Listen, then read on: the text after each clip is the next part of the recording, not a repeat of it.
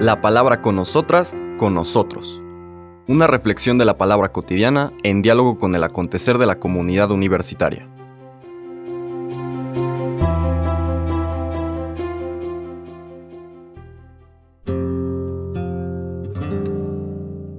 Hola, buenos días. Bienvenidas, bienvenidos a la palabra con nosotras, con nosotros. Jueves 18 de mayo de la sexta semana de Pascua. Seguimos recorriendo el capítulo 16 del Evangelio de San Juan. Hoy leeremos cinco versículos del 16 al 20, siguiendo esta profundización eh, de la enseñanza catequesis que el evangelista nos presenta alrededor del actuar del Espíritu. Dice así.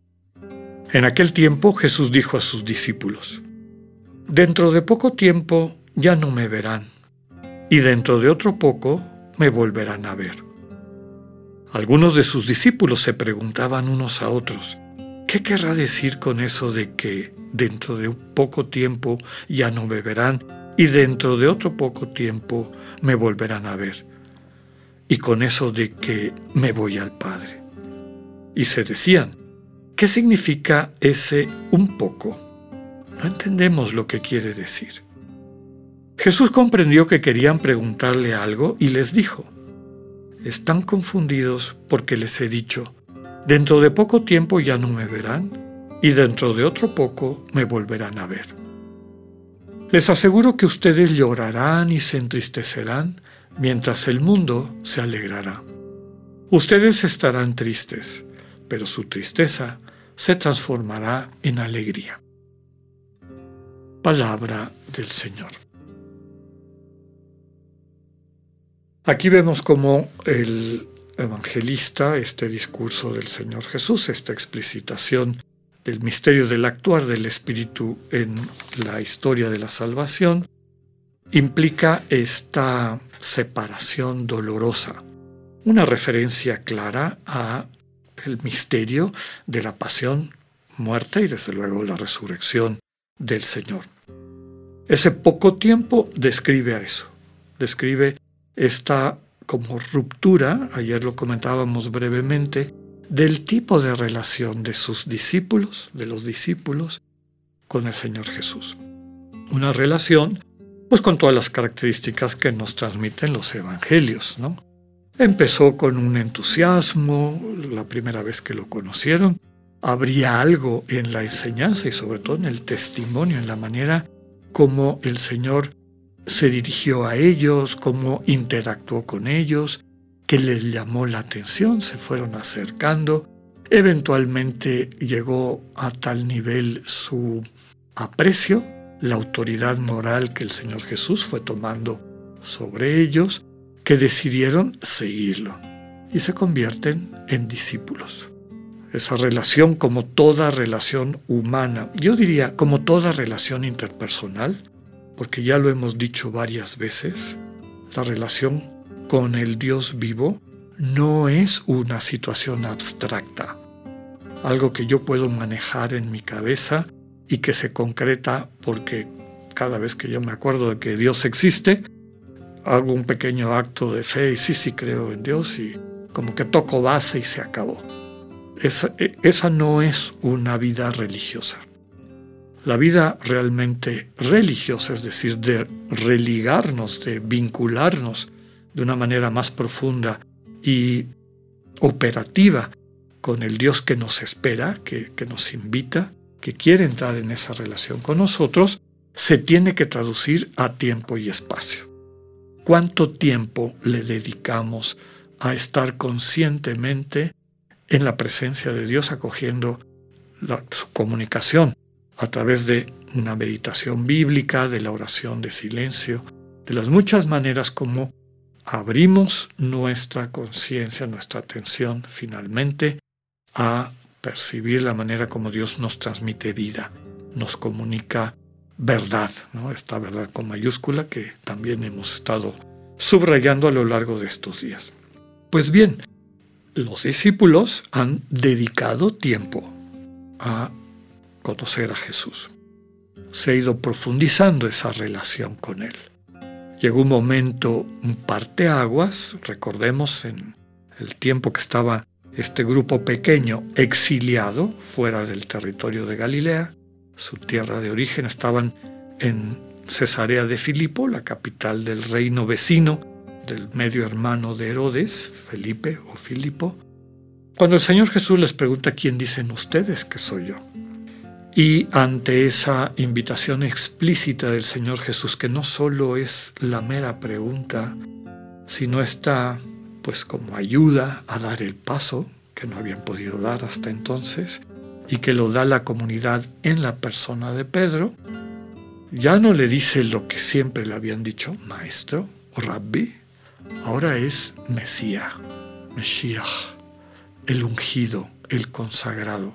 Un pasito más en esta relación de los discípulos con el Señor Jesús, o un paso grande, desde luego, para la sensibilidad judía, reconocer que aquel que esperamos, aquel que sentimos que Dios nos ha prometido, ese que de manera personal viene a rescatarnos, ya llegó, aquí está, eres tú, eres el Hijo del Dios vivo.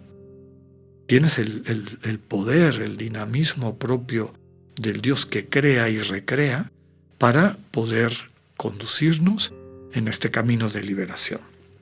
Bien, uno diría, bueno, lo máximo ya llegaron a reconocer que más que solamente un rabbi, un maestro, aquí está el consagrado, el Mesías, el que viene a rescatarnos en un acto de amor personal, directamente personal. Pero recuerden que inmediatamente el Señor, después de ese reconocimiento de Pedro, les anuncia la manera como Él está consagrado me he consagrado, he venido a rescatarles, pero les voy a rescatar dando mi vida por ustedes. Las autoridades religiosas me van a condenar, me van a matar, pero no se entristezcan, porque al tercer día el proyecto del Padre va a triunfar, voy a resucitar. Bueno, ahí está prefigurando lo que está describiendo esta parte del discurso sobre el Espíritu Santo. ¿no?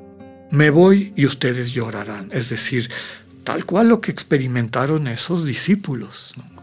El modo de relacionarse con el Señor Jesús, inclusive en el momento en que ya percibieron, sintieron en su corazón que era el Mesías, el consagrado, el que viene a salvarnos, ahora resulta que nos invita a que nos dejemos llevar a la manera como Dios nos quiere salvar.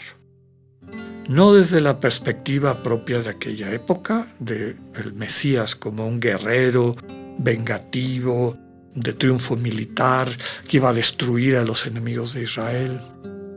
Resulta que es este Mesías, este consagrado que nos va a rescatar, como ya había prefigurado aquella imagen tan sugerente, profunda, bueno, finalmente llena de verdad cristiana, de la secuencia de los cánticos del siervo sufriente de Yahvé. Este consagrado va a cargar sobre sí, a manera como de para rayos, todas las consecuencias del proyecto anti-Dios, ¿no? anti-amor, anti-sentido. Sobre sí capta todas esas cosas y las vive humanamente, las sufre humanamente hasta el grado de que muere humanamente, con ellas aplastado por todo eso. Pero el dinamismo del amor divino no puede ser contenido dentro de ese antiproyecto y termina destruyéndolo. Es decir, el gran misterio de la resurrección. En esa identificación de el Dios vivo a través de la encarnación de su palabra, del Hijo, en, en nuestra naturaleza humana, y nuestra vinculación indisoluble con este Dios que es don, que es gracia, como nos recuerda Pablo, en el espíritu que nos vincula a Él, pues podemos atravesar también nuestra propia, la propia negrura de nuestras vidas. De su mano también morimos a eso que nos está matando y de su mano podemos encontrar la resurrección, es decir, la vida plena, el proyecto de vida plena al que Dios nos invita. El texto nos dice que quienes aman a Jesús en ese momento de, la ruptura, de la separación, llorarán y se entristecerán, mientras que el mundo, es decir, los que siguen al Espíritu del mundo, pues que estarán felices porque creen que ha triunfado su verdad, que sabemos en el fondo es una gran mentira. Pero termina esta lectura con un mensaje de esperanza. Su tristeza se transformará en alegría. Pidámosle al Señor la gracia de poder seguir adentrándonos en este misterio del Espíritu que nos dona una vida nueva en Cristo. Que tengan un buen día, Dios con ustedes.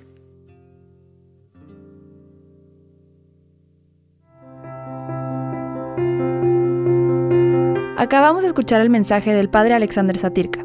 Escúchalo de lunes a viernes a las 8.45 de la mañana por radioiberoleón.com, a través de nuestra app gratuita para iOS y Android o por Spotify. Esta es una producción de Radio Ibero León en colaboración con el ITESO, Universidad Jesuita de Guadalajara.